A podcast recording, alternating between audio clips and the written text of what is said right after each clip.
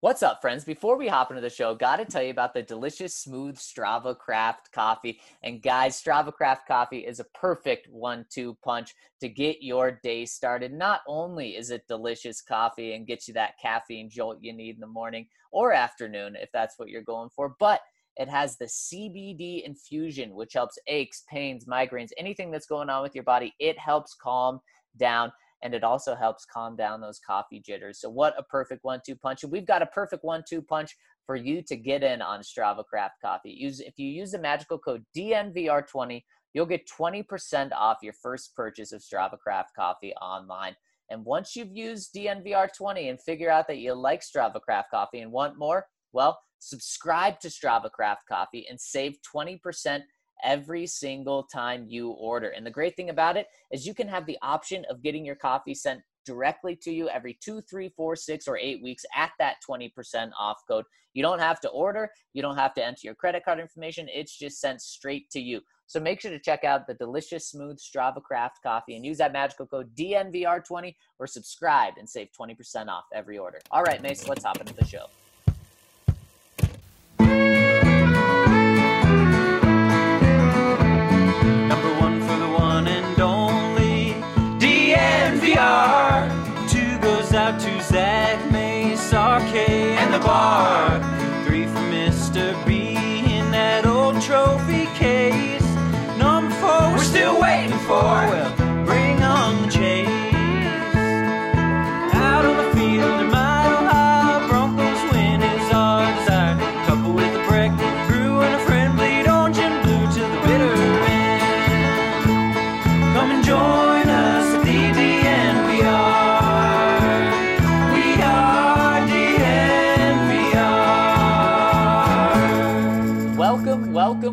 Welcome, into the DNVR Broncos podcast on this terrific Tuesday edition. I'm your host, Zac Stevens, joined by my main man, Andrew Mason. And before we hop into the show, guys, got to tell you about our presenting sponsor, MSU Denver Online.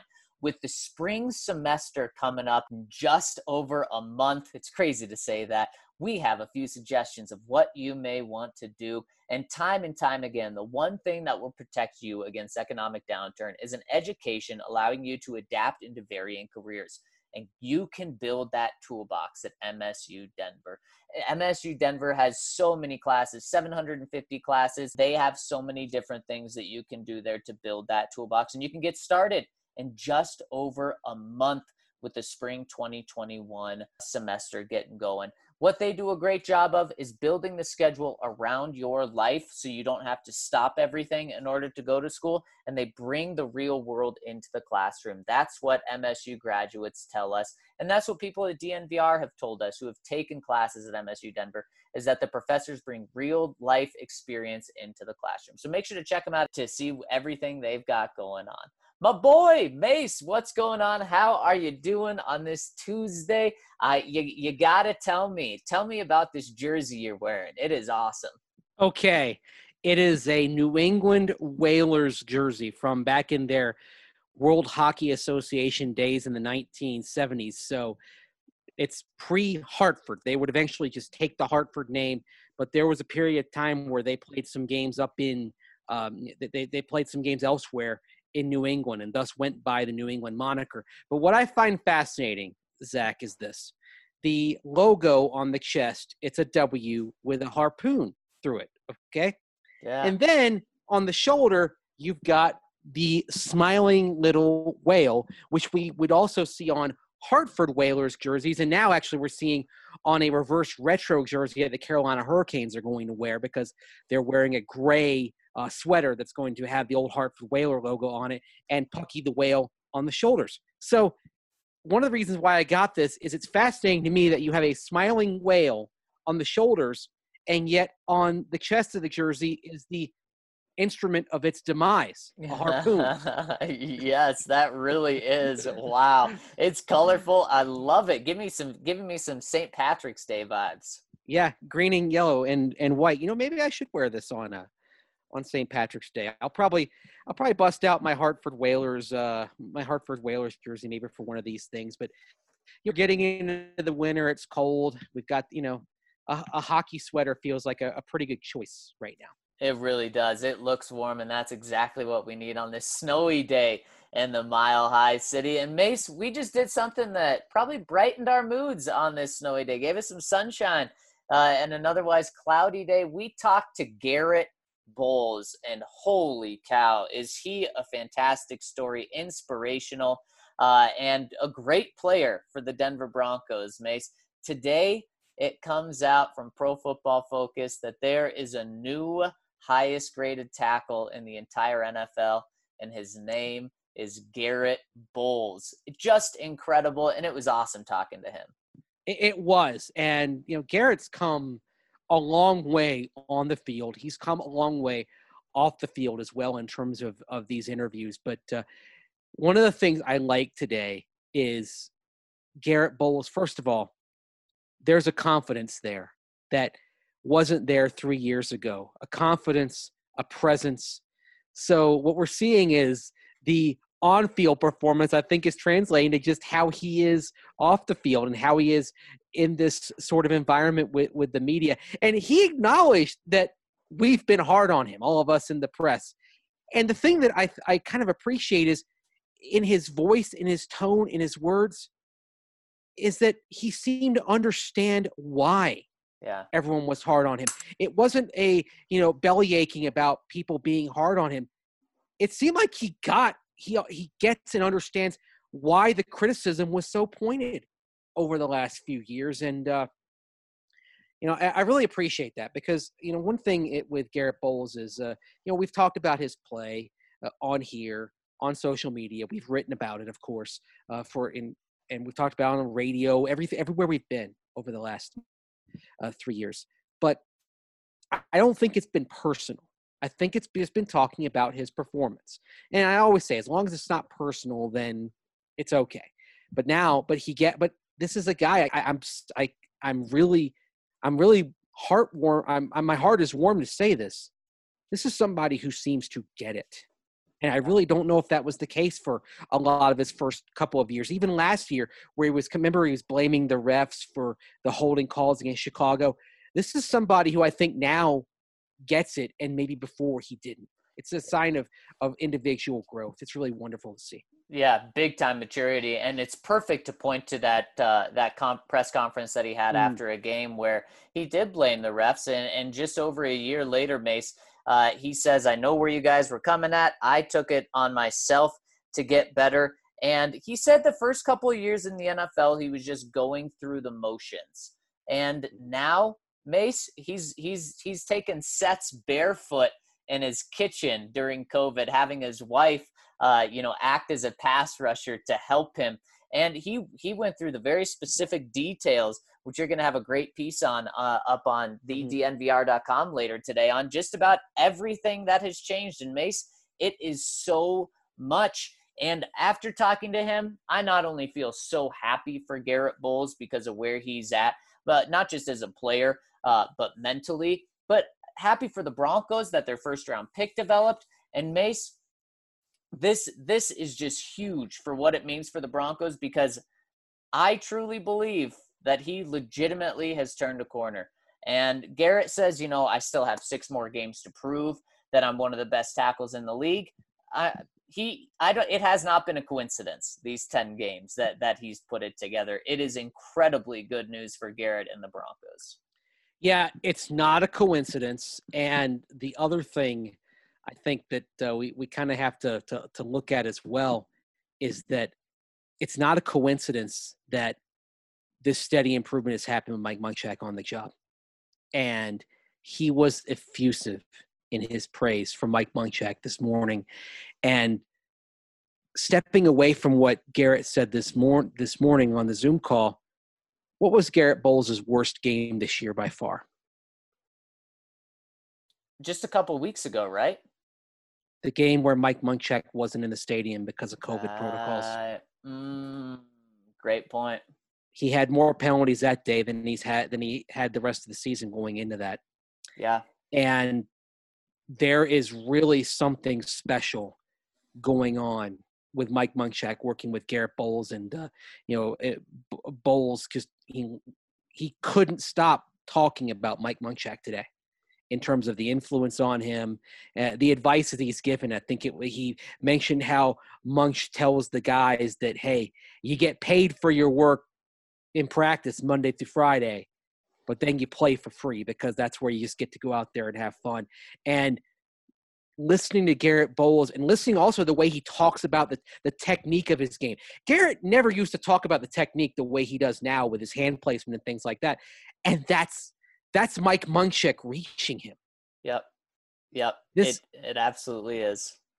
This is like one of those, you know, heartwarming films where the wayward student is influenced by uh, by by the teacher that comes in and kind of changes his or her life and uh, you know and believes in that in in in the per, in, in the kid and says well you know if you work hard this and that and spends the extra time so i mean maybe it's it's like a it's like a football version of Mr. Holland's opus, and maybe Garett Bolles is Mr. Munchak's opus in terms of in, in, in terms of composing a player who's playing at a symphonic level.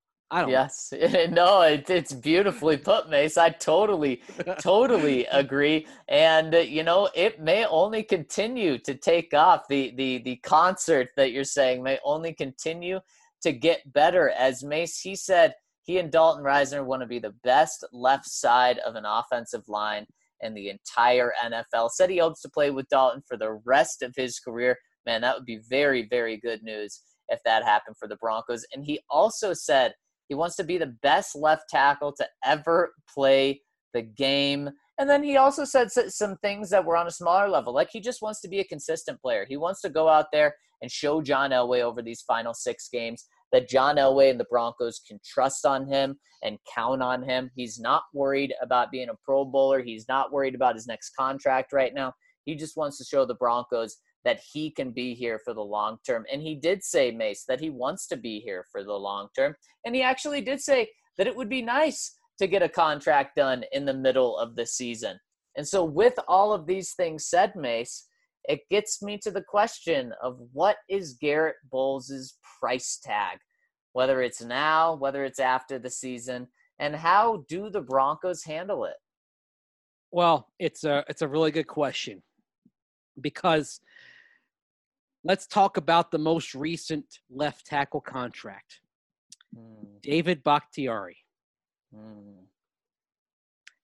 and you've got that value coming in at $23 million a year with 30 million guaranteed. Now, the guarantee, maybe that's not as, as high as you'd expect. And uh, looking at the terms of Bakhtiari's contract, effectively, uh, it, it's a it's a two year deal beyond this one.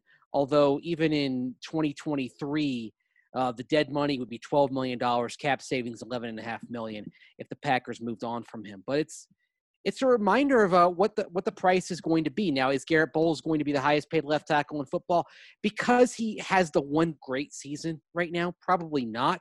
But let's also talk about some other average annual contracts for left tackles who've gotten paid. Laremy Tunsil, $22 million a year on a three-year, $66 million deal. Ronnie Stanley of the Ravens, who of course got hurt right after getting this contract, he's got 19.75 million of average, average annual value coming in on his deal, which is just a touch under 100 million dollars. And by the way, the full guarantee for Ronnie Stanley is over 64 million. Tunsil's full guarantee over four is exactly 40 million dollars. Uh, you get to a veteran like Anthony Castonzo, short-term deal, two years, 33 million. But then another young, youngish guy, Taylor Lewan, 16 mil a year on a five-year deal, 34 million guaranteed. Nate Solder, 15.5 million dollars on a current four-year deal, 34.8 million guaranteed. You are getting into some really tall grass here when you're talking about the the- the left tackle contracts. Frankly, Zac, I don't think the Broncos are going to get Garett Bolles done for anything less than 16 million a year and 34 million guaranteed. Yeah, and I think that's the bare minimum. And May Right. something that we need to to keep in mind here is yeah, typically uh, a player can get two big contracts if they're good and worth it. Garett Bolles may only have one huge payday because he's about to be 30 years old. So people may say, well, look, Garett says he loves the city, wants to be here. He'll take a discount. Uh, he may he may not take any discount because of this. And so you you do have to weigh, okay, was it one year? Uh, was that an anomaly? I don't think it is. The Broncos may try to make that argument that that it may be to lower his price, but I don't think Garett's going to say that. Garett's obviously not going to say that. So I think I agree with you. I think it's at least going to be $16 million a year. Yeah. And that's where it becomes interesting because this is the Broncos' leverage. They could franchise tag him and get him at less money than those average annual values that I just mentioned. Like the offensive line projected franchise tag number, according to overthecap.com, is 14.15 million, which is actually less than it was last year. It was 14.781 million, but that also reflects the loss of revenue and the reduction in the salary cap down to no lower than 175 million dollars and it basically everybody expects the cap to be at 175 million next year because if it were based strictly on revenue it would drop far below that so that so the Broncos have the ability to say, well, we can get Garett Bolles back for one year and get him at perhaps at least in 2021 for two two and a half million dollars less than we would pay otherwise. But the problem with that, Zac, is that if Bolles has another exceptional season like he's having this year, then on the other side of this, and I think we all expect next year revenues to bounce back in a big way the stadiums to be full, things to be a new normal, but normal once again, then are is the Garett Bolles price tag after two outstanding seasons upwards of 19 million, 20 million a year. So it becomes the situation again where if you don't get something done, you're kicking the can down the road and the player's becoming more expensive kind of like with Justin Simmons, he's having another great year, and the price tag on him is going up because they couldn't get it done this year. Oh man, it's like you're you're you're, saving pennies now to lose dollars or a quality player later. Well, Mace, that, that's a great point because I was just going to make the argument that I think what could happen is they franchise tag him because it's going to be cheaper than any long term deal they get per year right now. And then they sign him to a long term deal, kind of like they may have to do with Justin Simmons. Now, the way I view this is that Garett Bolles' price tag is just so high already. The Broncos missed the mark, and I don't think they were wrong in missing the mark. No one expected this type of jump uh, f- from Garett Bolles. So the Broncos missed the mark. Again, I'm not saying they're wrong with that, but they're too late on him to, to get a deal. I think he's actually going to get a deal of 18 to 20 million dollars because Garett Bolles is going to say, I want to be paid for what I'm going to do, not for what I have done. And I'm going to be one of the best left tackles in the league. So pay me that type of money. And that's when I think the Broncos say, okay, you know what? Here's what we're going to do. We're going to make you prove it to us two years in a row. So we're going to throw the franchise tag on you, save about 6 million this year, you know, 14 million instead of 20 million on this year. And then, yeah, if you prove it to us that you can do it for two years in a row, then we'll happily make you, you know, one of the highest, if not the highest paid left tackles in the league. And that'll come in at 21, 22 million dollars. So oh. I think that'll be their mindset uh, to Mace, or could be their mindset. And you know what? At the end of the day, just because I think his value is already 18 to 20 million dollars, I don't think that that would be uh, a, a, stupid move. But the one thing that you do have to take into consideration, like you said, Mace, is values are down right now, just in, just right. in the NFL. Although it's not really reflecting in some of these contracts that people are getting. But what happens if those just skyrocket next year, and then instead of the 21 million that we'd be talking about, it's actually like 25? Then that's not a wise move. Well, what hap- what's happening right now is that the elite players are still getting paid. Right. The guy where where we're going to see an impact in the market next year is the rank and file guys the second and third tier. Like for we see like the Mahomes contract we see the Bakhtiari contract the Ronnie Stanley contract others that have been thrown out around the NFL this year. Those guys they're they're still getting the Brinks truck backing up to their driveway.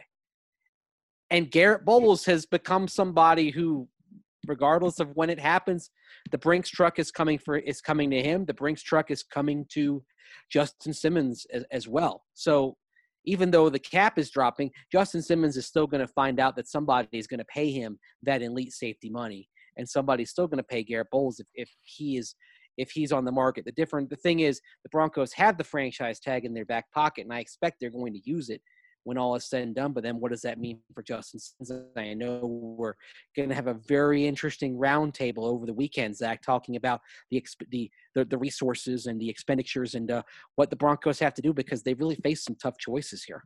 Yeah, they really do. And it's crazy between those two players, Mace, uh, when the Broncos need to cut salary this offseason in order to stay under the, the cap, which will be hit.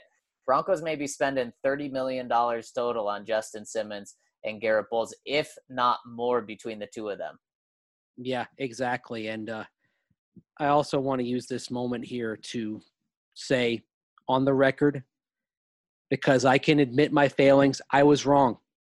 I did. I was not an advocate for Garett Bolles getting the fifth year option. I said, "Hey, we haven't seen enough." That's a misfire on my part. Well, Sorry, everybody. I, I I got it wrong. Well, Mace, me me too. But I think the thing with Garett Bolles that's actually different in this conversation is Garett changed, and he's the first one to admit it. He changed. It's not like we were just down on him because he was Garett Bolles and he was playing good, but we just didn't want to see it. He totally changed as a player, and all credit to him. That is so tough to do three years into the league, but he did it. And it is such a cool story of resilience, sticking to it. Uh, you know, he says, I, I heard everyone booing, and I understood that that meant that I had to get better. So this offseason, that's exactly what I did. And it was in the toughest offseason to get better on top of that, Mace. A lot of players are struggling after this offseason and not Garett Bolles. He overcame that man. When he talks to us, he talks like a completely different person. This is some guy that will be with the Broncos for for many many years. So it's just so cool to be talking about Garett Bolles in this light. And then also it's awesome for the Broncos because yeah, they're going to have to pay some money to have a left tackle. But that's the problem that John always wanted to have for many years is okay, how much is this guy going to cost me? And then I don't have to worry about left tackle. Well, the Broncos have had no problem paying core positions. You know, they've paid, you know, now you can debate whether it was a wise expenditure, but they paid Joe Flacco and Case Keenum, quarterback. They've paid their edge rushers, guys like uh, Von Miller, and I think Bradley Chubb is going to be next. They've paid their corners, going all the way back to Champ Bailey, but then Chris Harris Jr., Aqib Talib. now AJ Bouye, and they invested in Bryce Callahan. So quarterback, left tackle, and remember, they had Russell Okung there a few years ago. They gave a, a good contract to for that one year. So quarterback, left tackle, edge rusher, cornerback. They've invested draft capital. They've invested a lot of money in them. They're willing to invest a lot in those core four spots. So the willingness should be there to make a deal and accept that you've got to pay the price here. The question is, will they? Yeah. So Mace, what happens? What happens after this season with Garrett Bowles? I think it's the franchise tag. And the thing that Garett Bolles has going for him, and he said, "Hey, I'm not in, I'm not talking about the contract stuff. I'm focused on my play. I'm leaving that to my agent." But one thing that is certainly coming up and is a point in the negotiations is how Garett Bolles has played the last year plus, and how and and how he ranks in the Pro Football Focus rankings. Because you know, whether you buy into them completely or not, they are a negotiating point, especially when they're positive yeah. that agents are going to bring up and they're and the thing is when you have that PFF ranking, that number like Garett Bolles has, you have the confidence going into negotiations to say, if you don't give my client the money, somebody else will. Yeah, exactly, exactly, Mason that that PFF ranking number one in the league, just incredible. So Mace, he may say, I want to be paid like the number one tackle in the league. And then you're talking the 21 million, 22 million dollars. Just crazy and remarkable the turnaround for Garett Bolles. It's it's going to be fascinating to see what happens. And you know, John got a lot of pushback for not signing Justin Simmons this offseason, and he's going to get some more pushback if it is in fact the franchise tag. But Justin is the only player that John has has put on the franchise tag that has not then signed a long-term deal. So just because he gets franchise tag doesn't mean a long-term deal doesn't get done either before the season uh, or after next season as well.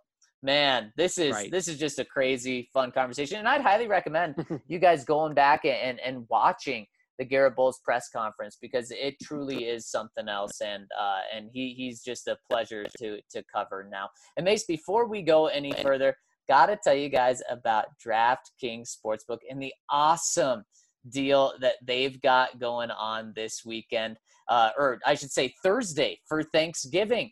They're giving all users a chance to double your money if you enter or on either Baltimore or Pittsburgh if they score a touchdown in Thursday night's game. All it takes for you to to double your money is if one touchdown is scored. That's right. All you have to do is opt into the promotion, place your bet, and then sit back and watch the ball enter the end zone on Thursday night. Easy. On top of that, DraftKings is offering all new users a deposit bonus up to $1,000. The holiday spirit is time for family, so curl up on your couch with your favorite sportsbook app and make it rain, specifically on Th- Thanksgiving night. DraftKings is safe, secure, reliable, making it easy for you to deposit and withdraw your money at your convenience. So head to the App Store now, download the top rated DraftKings Sportsbook app now, and use promo code DNVR when you sign up to get this can't miss offer. DraftKings Sportsbook is giving you the chance to double your money if either Pittsburgh or Baltimore scores a touchdown in Thursday night's game. That's right. All it takes is one touchdown, and you double your money when you use promo code DNVR during signup. For a limited time only, only at DraftKings Sportsbook. Must be 21 or older, Colorado only. Bonus comprised of a first deposit bonus. Deposit bonus requires 25 times playthrough. Restrictions apply. See DraftKings.com slash sportsbook for details. Gambling problem? Call 1-800-522-4700. Now, normally, Zac and uh, you listening out there at this time of year, I'd be talking to you about Breckenridge Brew's Christmas Ale. And it's a snowy day here in the Mile High City, so some Christmas ale actually seemed like an appropriate way to uh, spend the evening once I start winding down. But you know what? Breckenridge Brewery's got something awesome going on if you're in the Denver area right now, because with things shut down, families they're looking for activities to, to do. Breck Brew has you covered. Down at their brewery facility in Littleton, right off of Santa Fe, they have set up a skating rink right outside of the farmhouse, the restaurant that we've often told you about here on the DNVR Broncos podcast. It's $3 to skate with your own skates, $6 for skate rental. And if you want something free, they've got a tubing hill. So you know what? Take the family out there, enjoy beers and delicious food from the farmhouse in a cozy outdoor setup, and let your kids have some winter wonderland fun. I, you know what? I'm hearing. I, I heard about this, and I'm sure that I'm going to be taking uh, Charlotte over there uh, one day to have some fun outside, but also enjoy one of those delicious Breckenridge brews. Of course, Breckenridge Brewery, the official beer of DNVR. And even if you don't want to go ice skating or go tubing, check out the farmhouse because even with the shutdown, they're still open for takeout orders. If you order your meal and beer from the farmhouse, use that magical code DNVR and save $5 off your meal. Call 303 803 1380 from noon to 8 p.m. for pickup. They'll bring your to go order out to your car for you. Also, don't forget about that 15 can sampler through Drizly. You can get it in Colorado, plenty of places, but as we heard yesterday, you can get it outside Colorado in some spots as well. As well. So, to find out where you can get that 15 can sampler or any of those Breck brews, go to the Breck beer locator on the Breckenridge Brewery website, and you'll be able to find out wherever in your area you can get some of those delicious Breckenridge brews. It comes in handy for me on some of those Broncos road trips when I want to have a, a, a Breckenridge brew on a Saturday night, have a little taste of Colorado wherever I am around the country. Breckenridge Brewery, the official beer of DNVR.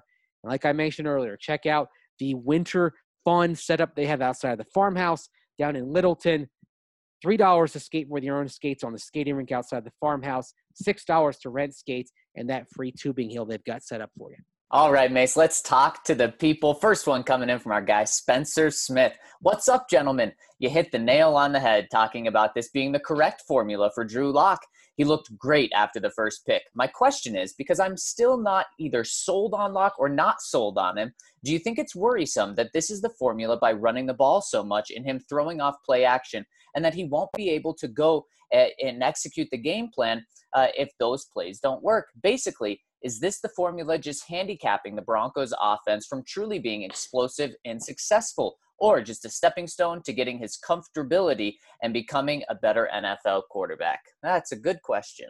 It's a very good question because you hope it's a stepping stone, but at the same time, if he can't step beyond that, then his ceiling is going to be limited. And uh, you hope that if that's the case, the Broncos know the difference. I actually, I was telling a friend this a couple of nights ago. I was reminded of a situation uh, from back in the mid 1990s with uh, with Tampa Bay. And yes, there's a Denver connection here because one of the games where their young second year quarterback showed some potential in a similar type of scheme that kind of protected him a bit uh, was Craig Erickson, a I believe he was a fourth round pick when he came to the league in 92 and he was starting in 93 and led the Bucs to an upset of the playoff bound Broncos in week 17 of that year at Mile High Stadium, a game that helped cost the Broncos a home playoff game with Wade Phillips as head coach.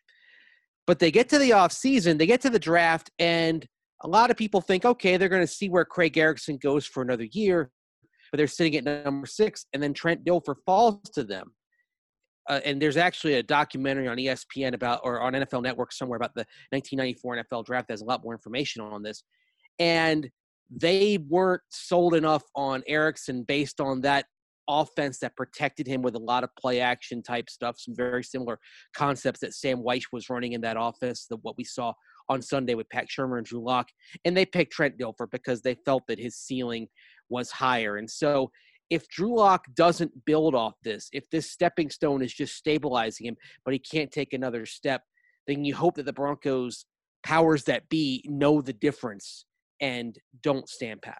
Right, Mace, exactly. I totally agree. And they'll know better than anyone behind the scenes. But that's why I'm mm-hmm. also okay with them taking the training wheels off before week 17 before the season's over just and it can be a slow progression to help drew but the training wheels need to come off to see if he can be an nfl quarterback without being babied because uh, that's not going to be successful long term mace exactly very very good point von miller's chicken farm howdy gents hoping you're right the team can get another win or two and keep fangio and company to keep the young guys progressing there will be enough roster churning with the projected cap falling next season.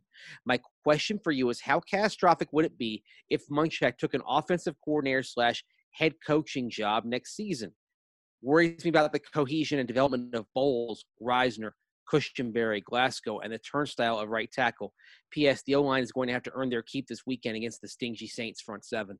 Yes, you're 100% mm-hmm. right. This Saints, this Saints front seven is extremely good. Uh, and Mace, that I would be very worried if Mike Munchak left. I mean, look what he's done with Garett Bolles. Maybe that can continue without Mike Munchak, but also it, we knew he was a great coach coming in. I think the good thing is, I don't know if Mike Munchak's leaving for an offensive coordinator job.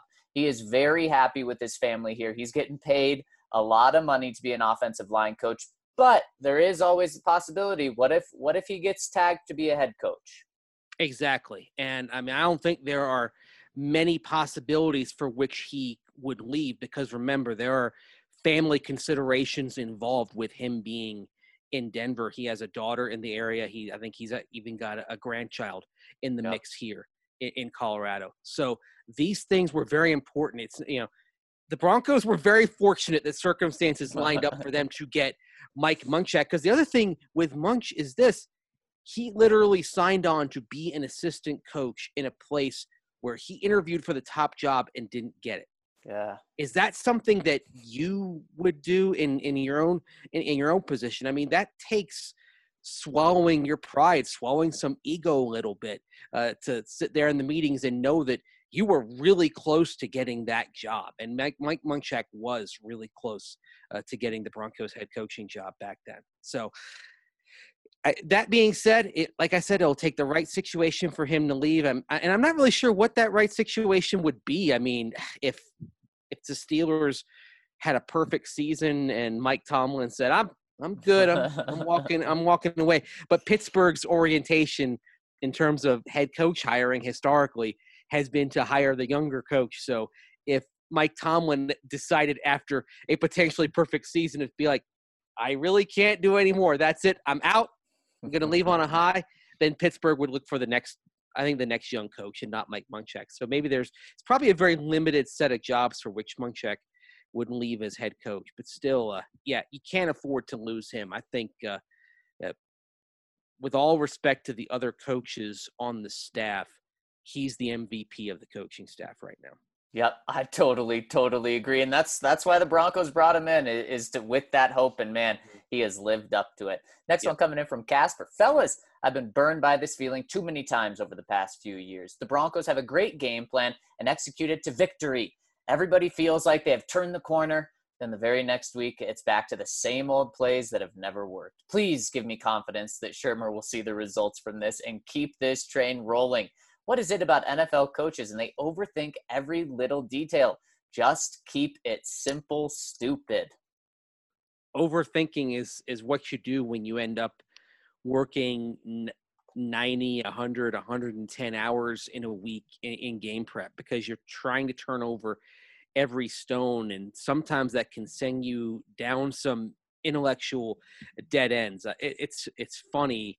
I've always thought that if I ran an NFL organization, I would want to experiment with some things. And one of the things I want to experiment with is making sure my coaches were out the door every night at like seven o'clock, no later than that.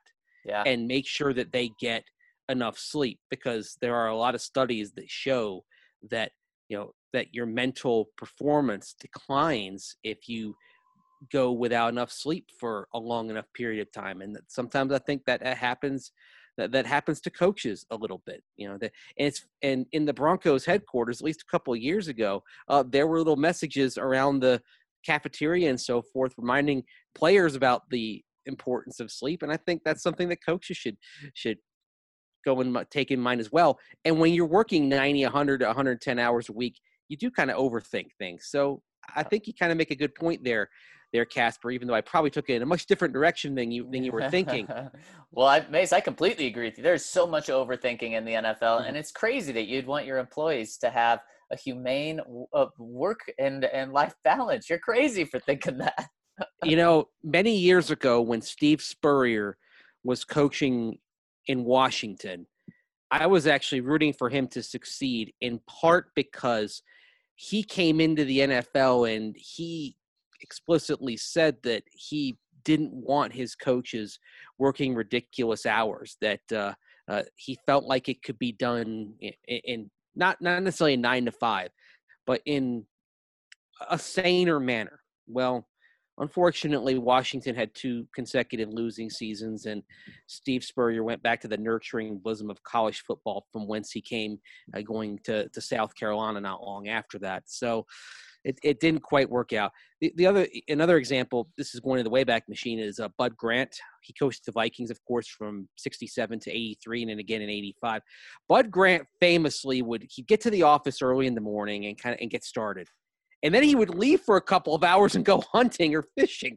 That's he, incredible. He'd come and he'd come back to the facility, old uh, Winter Park out there in uh, outside of Minneapolis, and he'd be done by 5:30 or 6. And he got to the Hall of Fame. Of course, he had a great quarterback in Fran Tarkenton and a, maybe the greatest defensive line ever in the pe- Purple People Eater. So it probably helped him out a little bit. yes, and I believe Tony Dungy also let people leave. Uh, yeah. Made sure that that assistants were out, and uh, that team that team had some success. So, uh, man, and it, there is something to that. Not overthinking.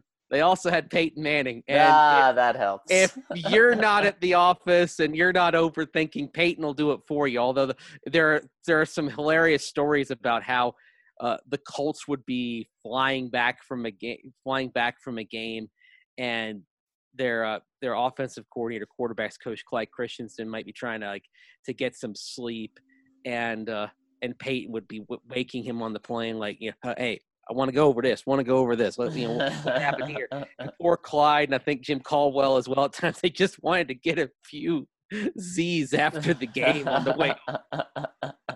That's good. Next one coming in from Garett Bolles. Sheesh.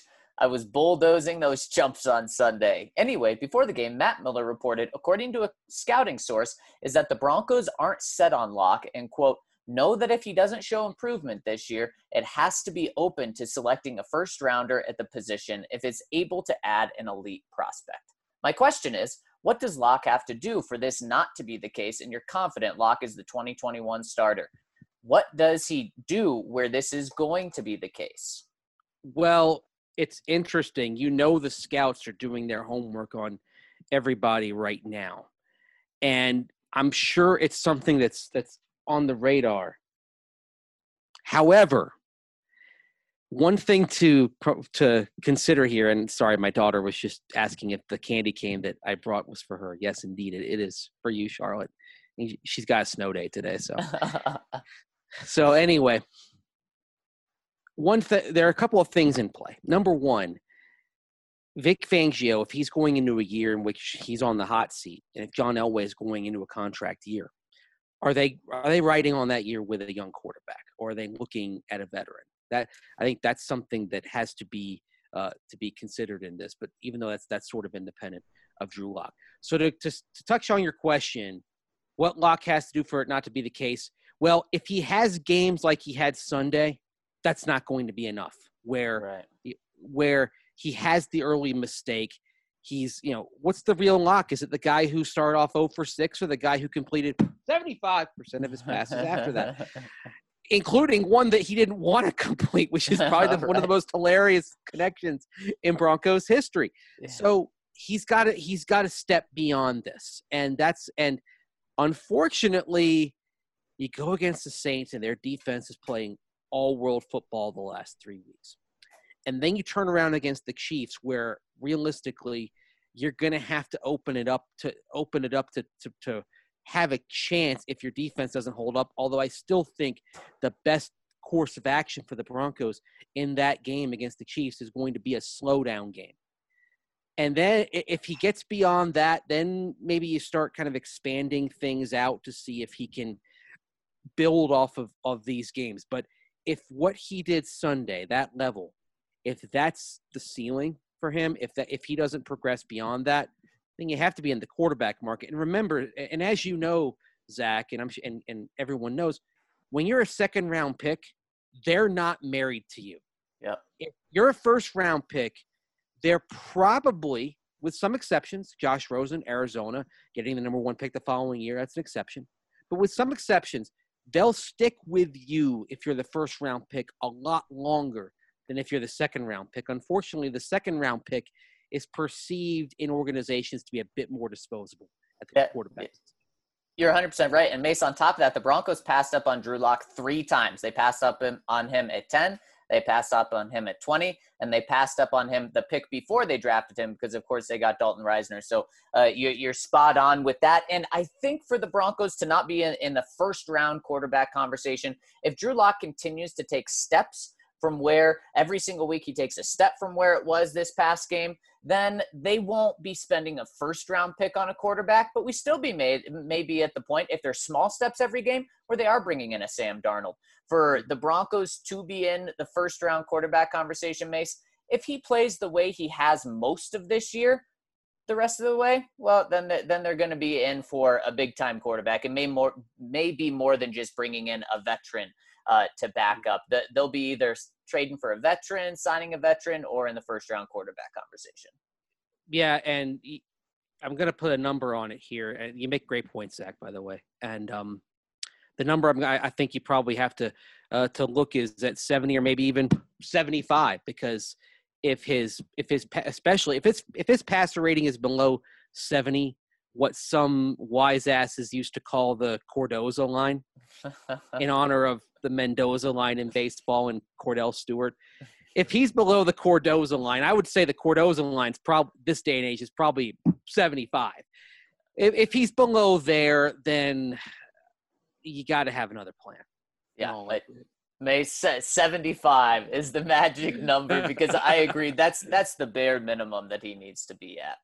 Yeah. Next one from Hawkeye Bronco. Fellas, while I was enjoying watching a Broncos win and seeing Drew make progress on Sunday, I'm worried this team might just be playing itself into the middle tier of the NFL.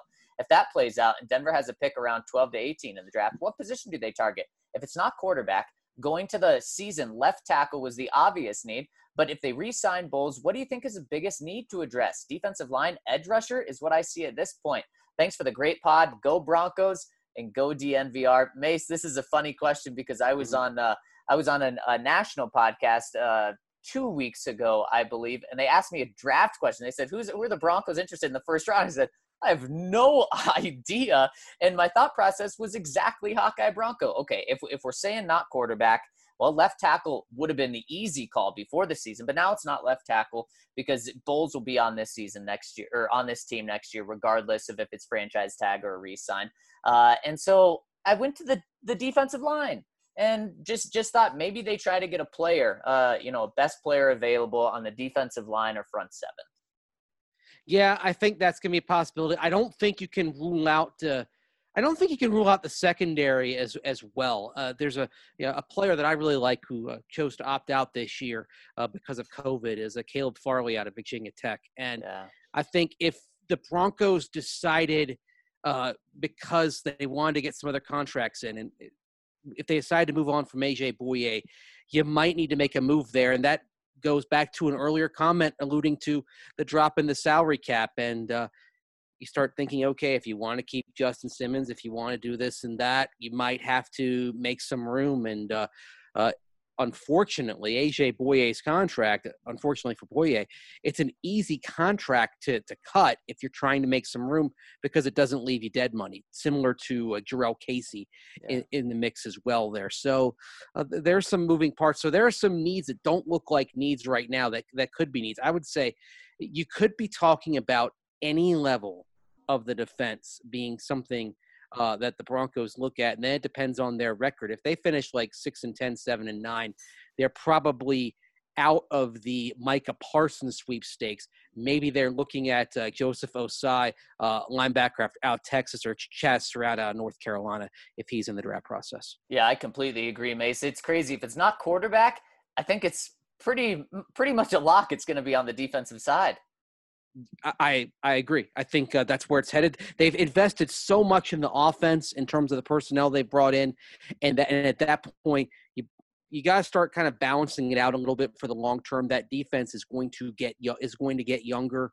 You hope it becomes more effective, but the the quarterback thing is looming over everything because if Drew Lock isn't the guy, and say the Lions hit the reset button, well then you could be saying goodbye to that number one uh, that first round pick, and it could be head to Detroit for Matthew Stafford if you want to go for a veteran, or if you want to go for a young guy again.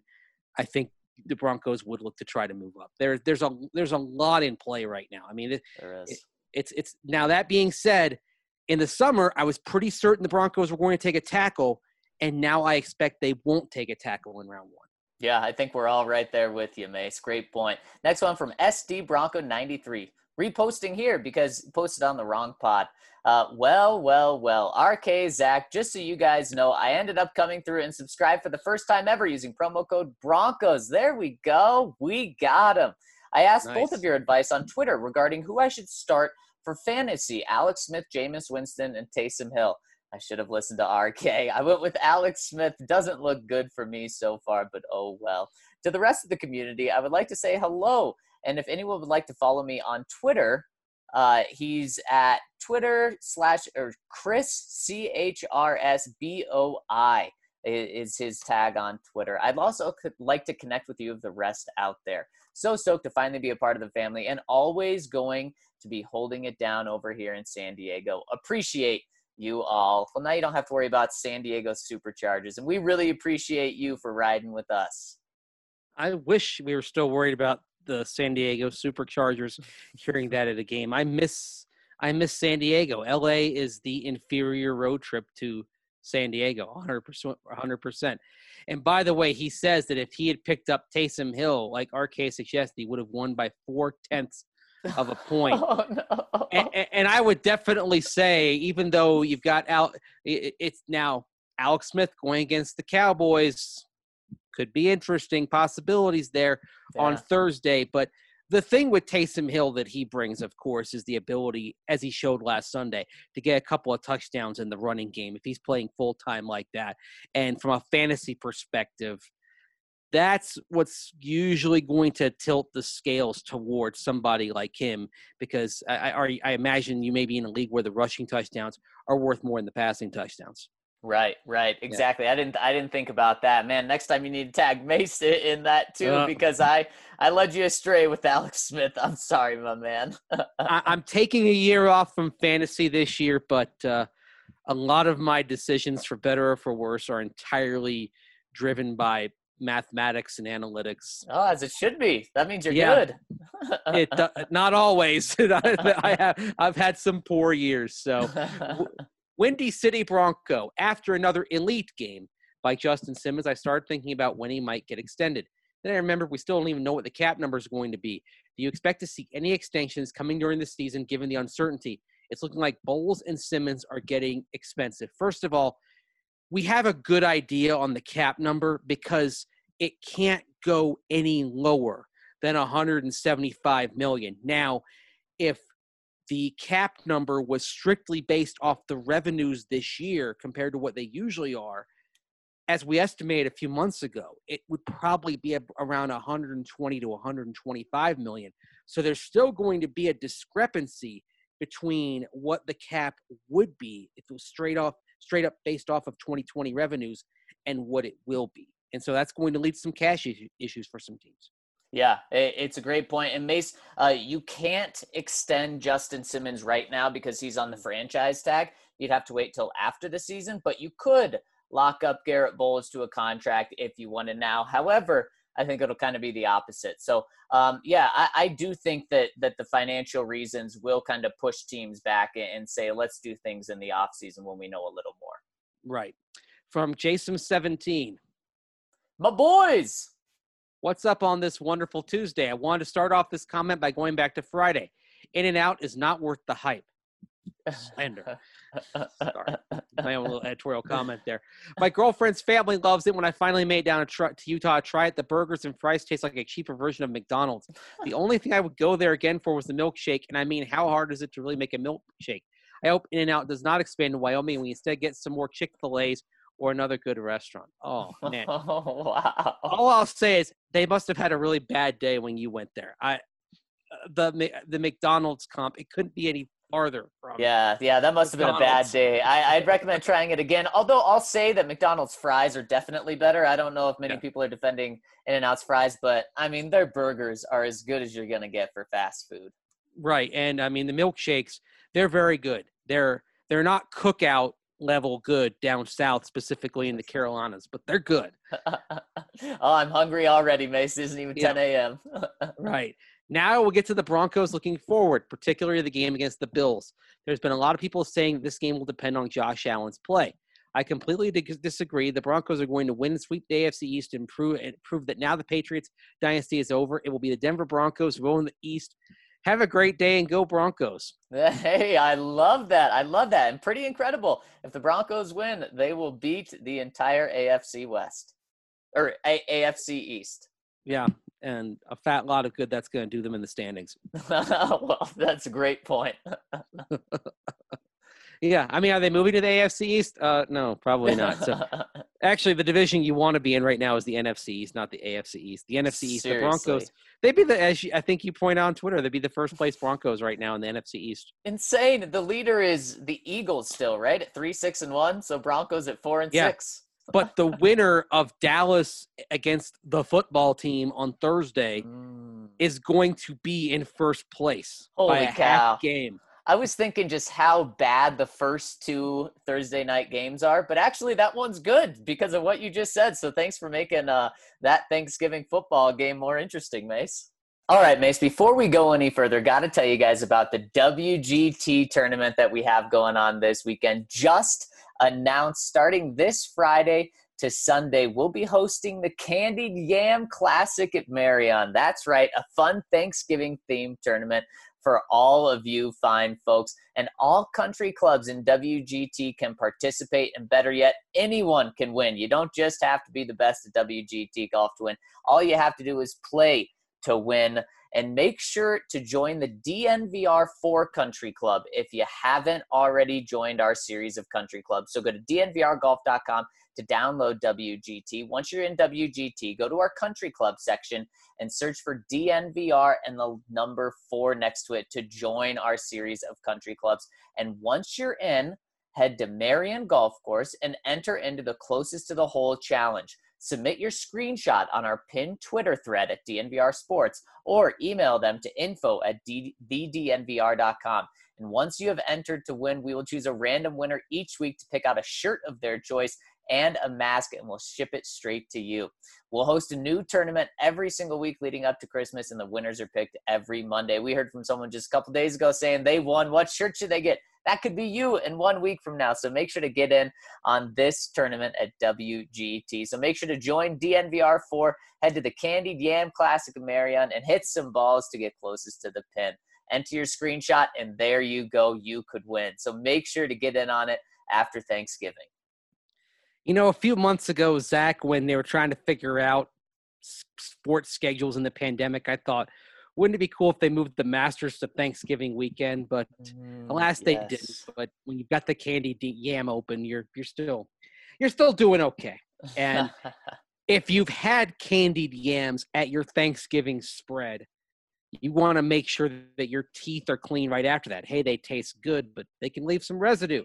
So make sure you're taking care of your teeth, of course, with that Sonicare toothbrush at home, but also with our friends at Green Mountain Dental Group, the best damn family owned dentist in the metro area. We've had several DNVR listeners switch over to Green Mountain Dental over the years and make them their permanent family dentist. They reach out and let us know how great their experience was, and they thank us for leading them to such a wonderful practice. And if you didn't know, Green Mountain Dental Group, they're in Lakewood. They're extreme Colorado sports fans, just like all of us, and they are longtime supporters of DNVR. Make sure that Sonicare toothbrush, because if you schedule a cleaning, x-ray, and exam over at Green Mountain Dental, you're going to get that free Sonicare toothbrush. And you know what? It's worth it. It will help promote good brushing habits. You'll feel the difference in how clean your teeth are. I have a Sonicare. I recommend it immensely. They'll treat you like family no matter what time of year, whether it's Thanksgiving, Christmas, birthday. They'll treat you like part of your family. Longtime DNVR partner. They show us love, so show them some love. They're only 15 minutes from downtown Denver. And as always, they want you to know that the first step to good health is by taking care of your mouth. So get a cleaning, x-ray, and exam at Green Mountain Dental. Get that free Sonicare toothbrush today. All right, Mace, let's continue with the comments. Next one coming in from our guy, Dan Burke. Hey, guys, after seeing the Rams defense last night, Brandon Staley is clearly on the fast track to becoming a head coach. Been a good week for Vic. First, his defense confuses the heck out of Tua, and then his protege shuts down Brady and all those weapons. I know a large part of that is Vic is the play caller here, and it's also considered poor taste to deny your assistant coaches the opportunity to advance their careers. But Vic isn't going to coach forever. If you have a young talent like that on your coaching staff, why would you not try harder to retain him?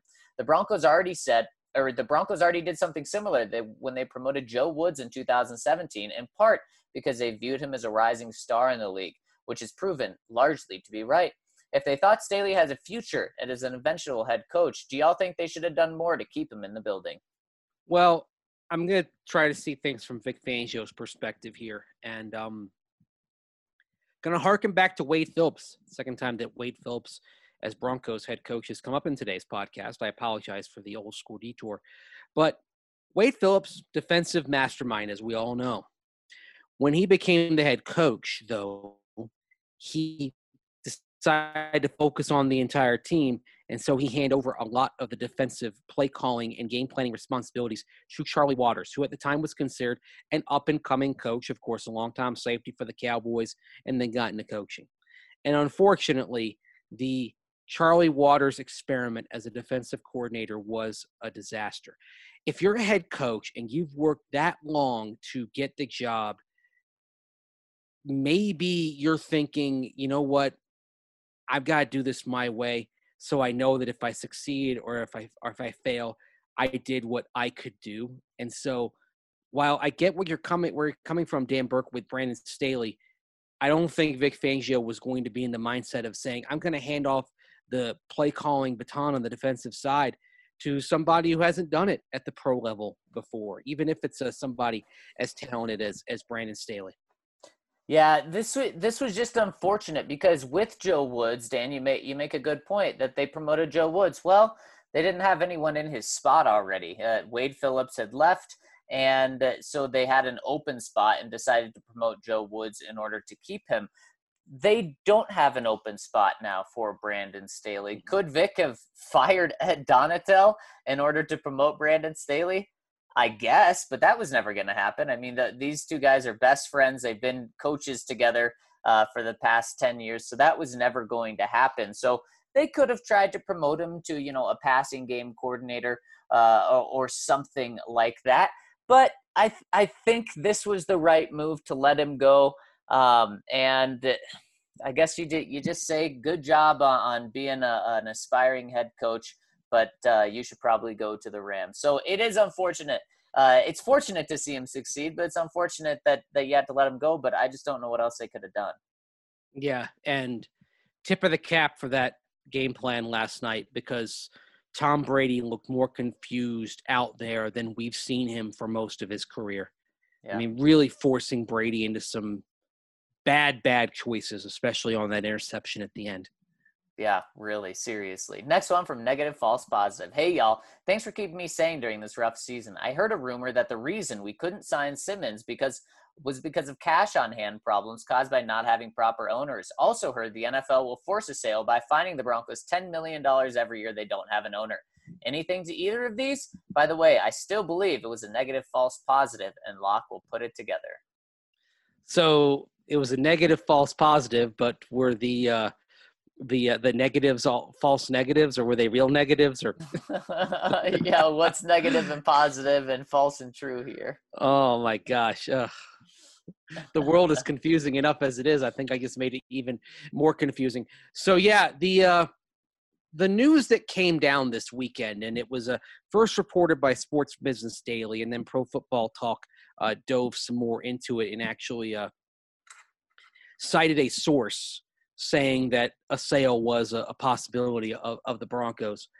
Yeah, it's interesting that the t- the timing on that and the story that Pro Football Talk posted mentioned both the Broncos and the Titans.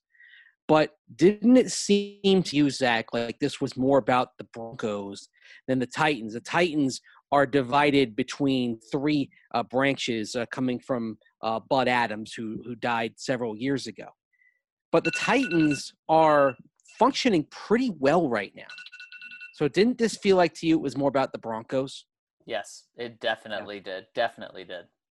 And the thing with the Titans that's interesting is that uh, you know Tommy Smith, uh, he ran the team for for I think three years after Bud Ad, or two years after Bud Adams died, and it was completely chaotic. So it passed to another uh, branch of the family, and that's why Amy Adams Strunk now runs it. And on her watch, they have fixed everything. They're actually a smoothly running operation right now. So, yeah, that's that's another reason why I thought this was a shot across the bow at the Broncos.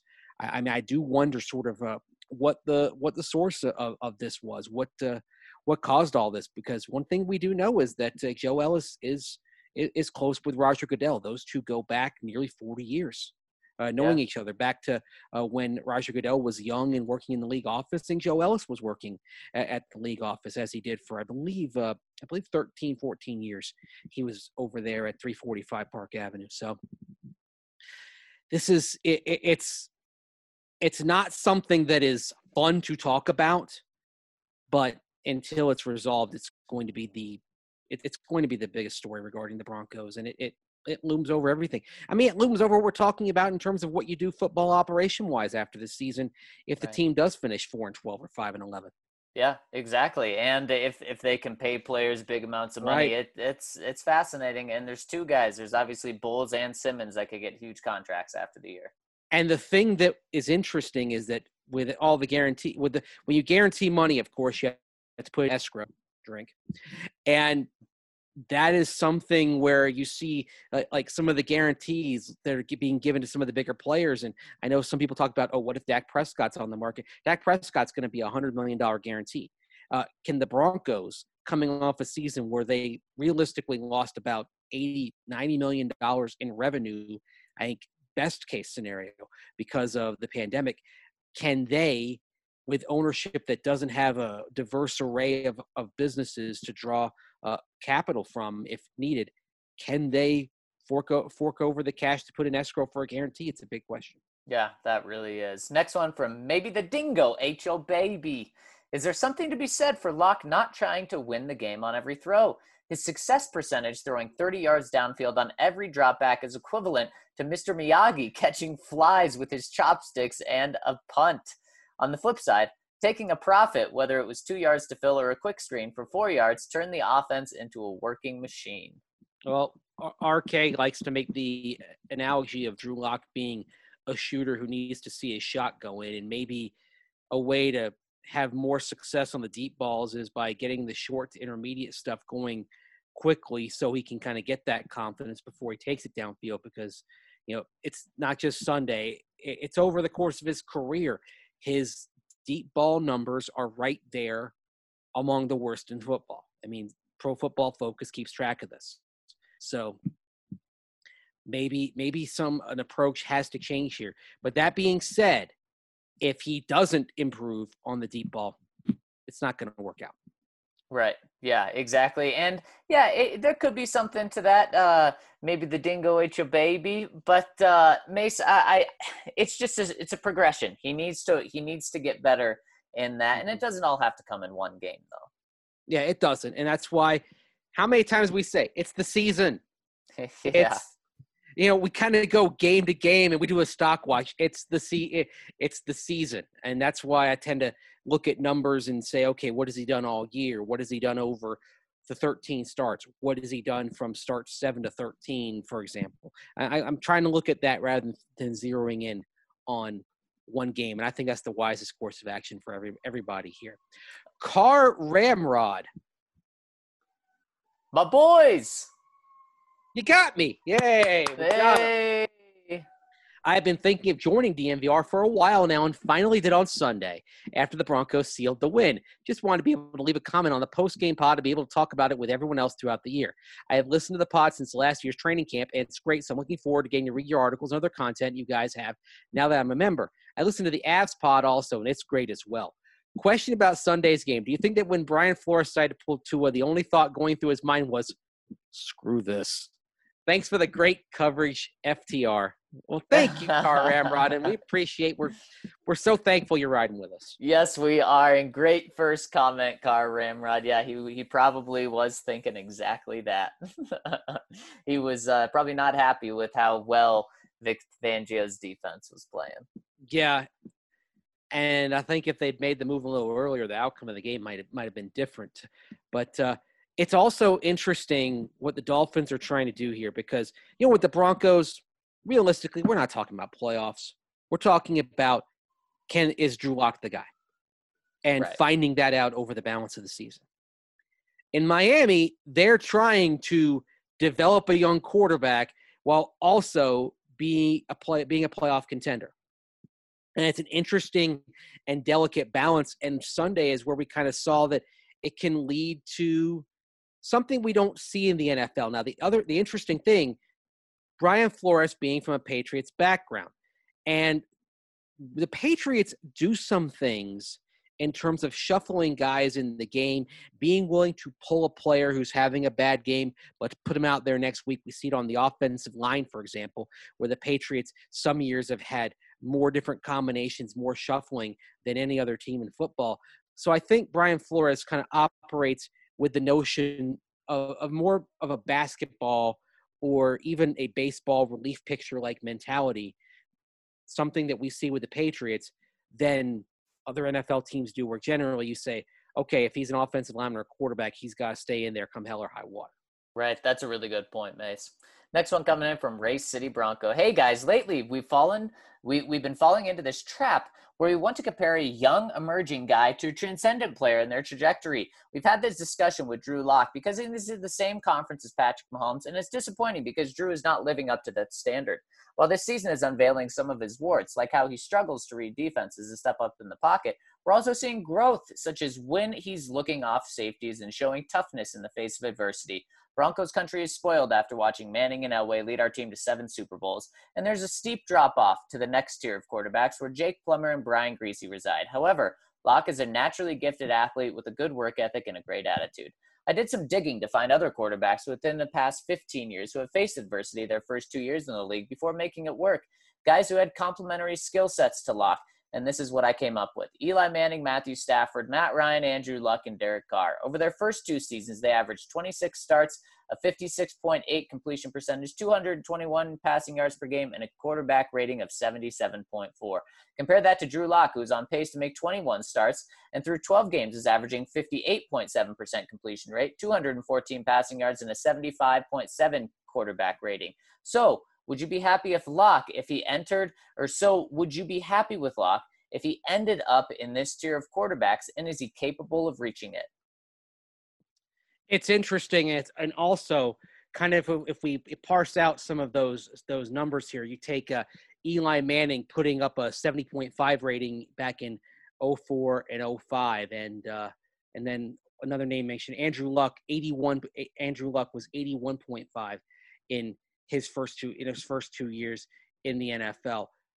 The best of those guys, off the top of my head, statistically speaking, was Derek Carr, and Derek Carr would have been the latest of those quarterbacks because Eli Manning 0405, Stafford 0910, Matt Ryan 0809, Luck 1213, Derek Carr uh, 1415. And the thing that we keep seeing is that the standards for quarterbacks, statistically speaking, they keep rising. Right. Like right now, we're looking at a scenario where an average passer rating is about 91. That would have been significantly above average just just just seven eight years ago. Right. Yeah. So, that, so if he's a, at 70, yeah, if he's at 75.7, that's not good enough for me. Yeah, and Mesa, I think that's a good point. While Eli Manning did just retire, while Matthew Stafford's still playing, Matt Ryan's still playing, the game really was different over a decade ago. And, you know, for Eli Manning nearly two decades ago, I think you kind of need to. Andrew Luck seems like the furthest you can go back uh, and, right. and, and say it's a similar era, and Derek Carr as well. And like you said, Derek Carr had the best stats of all of those guys. And, and Race City Bronco, it is a really good point, and you have great mm-hmm. stats there. Um, but one of the reasons he's being compared to these quarterbacks that are playing so well right now, and, and why you and some people think it's unfair, is because quarterbacks are just playing that well when they're young. And and it's not right to compare him to Patrick Mahomes. Patrick Mahomes is, is on track to be the greatest player of all time in the game. But there's also other guys, Mace. Look around the league. How many other young quarterbacks are having success? Tua's having a ton of success statistically. I know the Broncos benched him. That was his worst game by far. But even with that bad game, statistically, he's still having a fantastic four games to his career. Justin Herbert's balling out. Joe Burrow was balling out. So it, it's really more of the norm to do really well instead of uh, instead of having to overcome adversity. You do a great job, Mason, pointing out how mm-hmm. uh, Josh right. Allen did not start well. And he mm. is one yes. of the few that was able to overcome that slow start. Drew Lock is now in that category with him. Can he overcome the slow start? Yeah, he can. Josh Allen proved it can happen, but it's that would be the outlier as opposed to the norm. Right. And the other thing, and again, I, I, I love the numbers, Race City Bronco. Part of the fun of this is that you can look at one, you can look at a, a set numbers one way, you can look at a set numbers another way and draw and draw different conclusions. But one thing that does concern me, and this is something where I think the last six games are so critical for Drew Lock here, is that his starts seven through 13 for Drew Lock have been worse than starts one through six. So this is a trend that he needs to reverse. And Sunday was a step forward, but let's see if it continues. I mean, if if it's if it's a false positive, then we'll know. But if he can build off that And more importantly, if he can build off that and then they can start expanding the concepts that, that Drew Lock has to execute, then you might have something. Exactly, exactly. I, I totally agree. Next one coming in from your guy, Mace. Oh, yes, our good friend, The Count, who says, My folks. Maybe I should let you say that, Zac. I don't find myself waxing poetic about quarterback play. In my mind, it's the low hanging fruit of the game of football. Myriad other nuances ignite the bubbles in my cauldron with far, far greater intensity. A free kick, a pancake block, a stunt, a successful draw, or the sideline pouting of an aging star as the tides of an undefeated father time wash over him like a foreordained tor- torrent of immutable irony. I guess that means you watched the Bucs game last night. and of course, the pure, unapologetic bounce of a beautifully placed coffin corner kick. What is something that you have a penchant for that your group of peers does not? This need not be football related. Love the count. mm. Mace, what are you going with? Oh, ah, man, Eh, it's a good question. Well, you know me. I like to. T- I, I I like to time the hang times on punts. So I would say something you mentioned, Count Locula, the beautifully placed coffin corner punt is something that I I adore. I am in the John Fox category. For me, a punt is not a bad play. And then in, in another sport, in basketball, um, in basketball, we don't see it that often because even in college basketball, we only have the 30 second shot clock. But every so often, when you see a team milk the shot clock down to two or one and execute a, a, a backdoor play or a, a penetration to the lane, you know, kind of the Princeton offense or a version of the old North Carolina four corners offense. That's something I like to see. And then in, in baseball, I love a pictures duel. A one nothing pictures duel in baseball is artwork to me. Yes, yes, I agree with those. And Mace, I'm going to go. Uh, Count asks for our group, and I'm going to go with our group being uh, this podcast here and you and Ryan. And I'm going to go something that I like that you guys don't agree with is old quarterbacks. I love my old quarterbacks. Philip Rivers, uh, Tom Brady. Who are some other ones that I've just loved this year? Uh, Aaron those- Rodgers. Oh yeah, except except for him.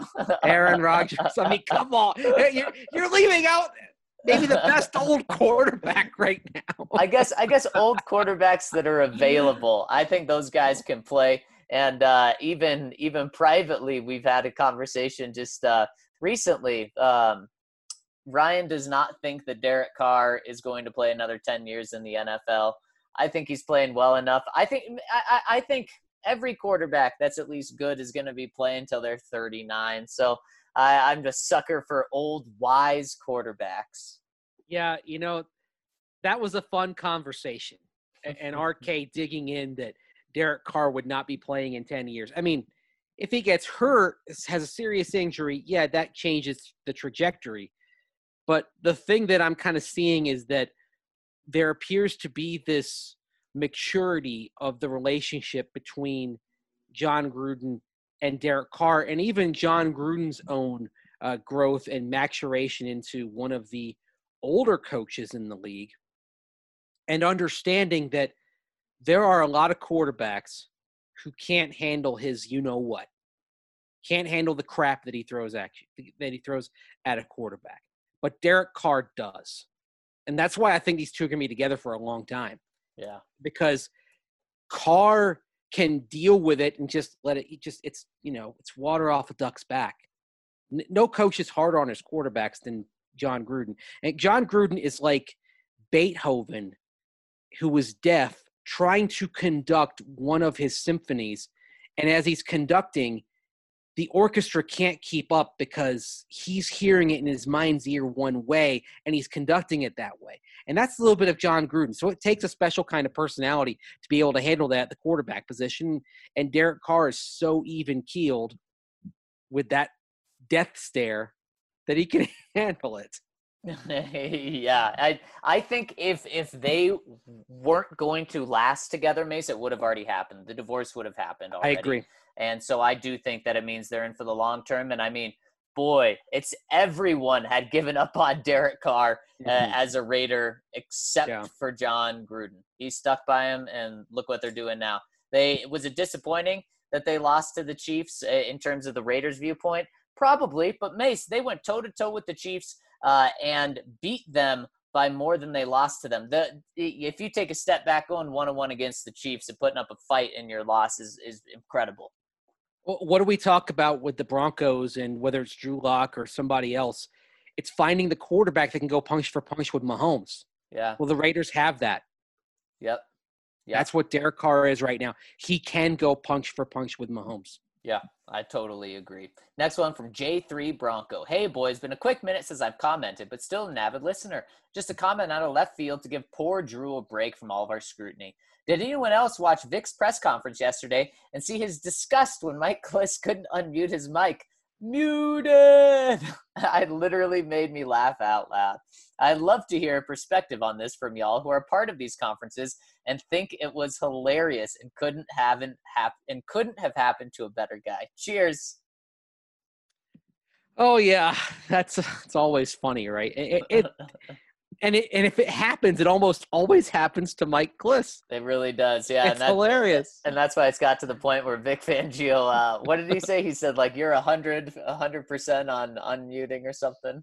yeah, something like that. It was, it it, it, it was crazy. I mean, there, there I had a te- I had a technical difficulty once communication wise, and uh, they couldn't hear what I was saying. But uh, with with Mike, it was just it's it's it's happened. I think what several times now, right? yep, it uh, has. Oh mercy, oh Mike. Next one coming in from the other ride. My boys, before we turn the page to week 11, or toward, before we turn the page on week 11, I'd like to give a little more praise to the offensive linemen for their work on Sunday in pass protection and the run game.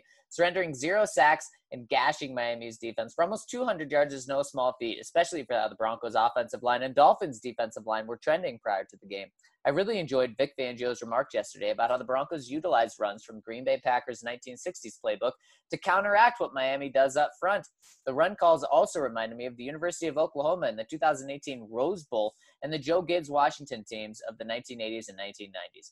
The Broncos seemed to be their best even before Sunday when they had their linemen pull.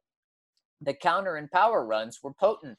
Watching Garett Bolles, Dalton Risner, Lloyd Cushenberry, Graham Glasgow, and Austin Schlottmann pull up or pull out and get out in space was a thing of beauty. Obviously, this is now a tape for other teams to see how the Broncos play, but this was also what the Broncos did a heavy dose of uh, during the Mike Shanahan era. Is this pull game and play action off of it here to stay? I hope it is because I think this team has found an offensive identity in doing so.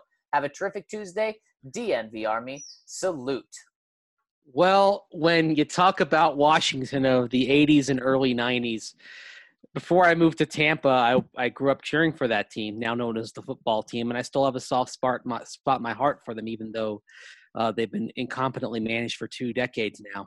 And boy, the counter tray. I mean, I can still see Joe Jacoby pulling and uh, and and making room for whoever they had at running back. It was John Riggins or George Rogers or Earnest Byner or Gerald Riggs, and maybe I shouldn't say this name to Broncos fans, but Timmy Smith.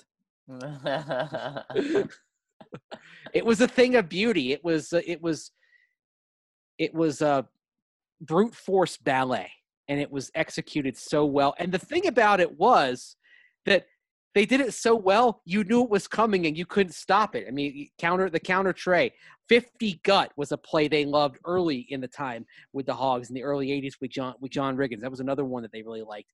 It's you know it, it's magnificent and and Garett Bolles talked talked about it this morning, like how how you get the run game going and you're firing off at the snap and you're building momentum and you're exerting your will and it's old school and it may not be you know excite it may not be as exciting as you might want to see in football but it, it is how you can control a game and and unless you have that hugely dynamic presence at quarterback it's the best way to try to control the flow of, a, of, a, of an NFL game is by winning things up front and having plays like that I want to see more and more of this from the Broncos Yeah, I, I totally agree. And it, it's funny because Mike Klis was actually the one that asked this question to, to bring up the answer from Vic Mhm. Fangio. Uh, well, once he got unmuted, he he asked it, and it was it, it got a good answer from Vic.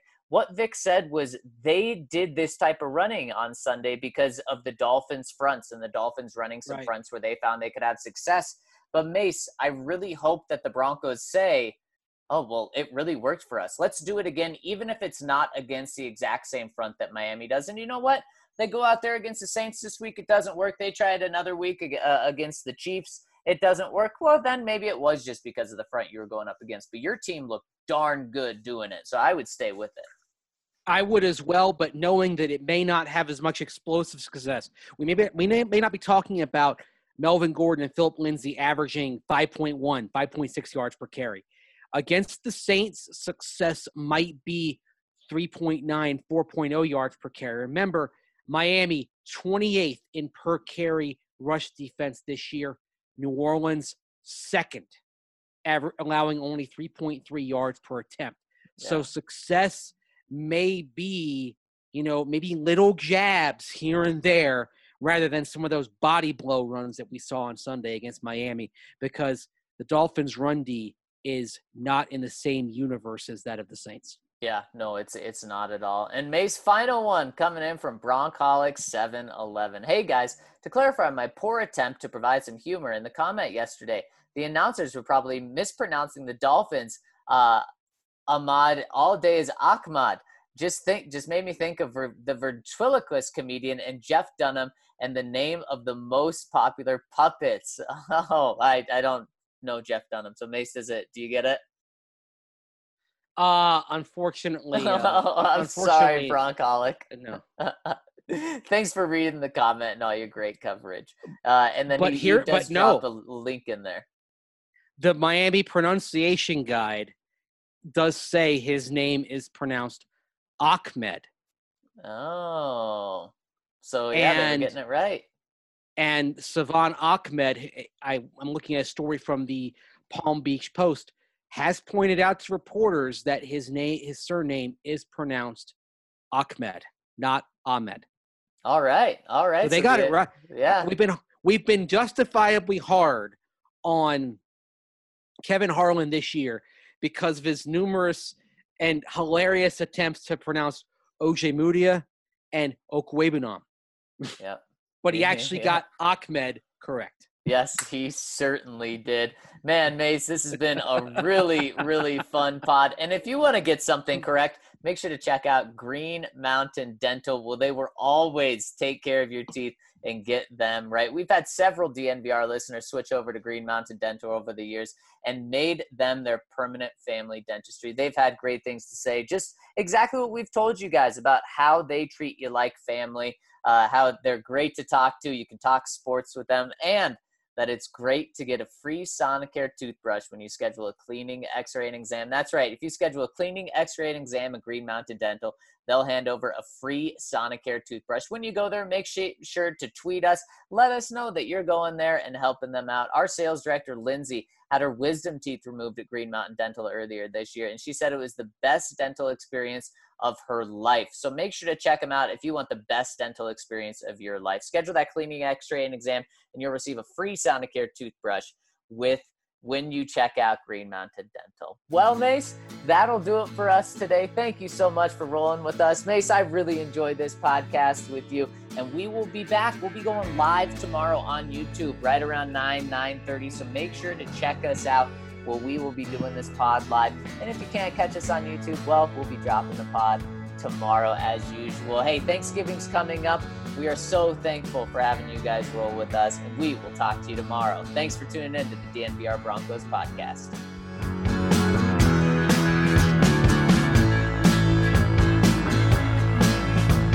It's getting me down.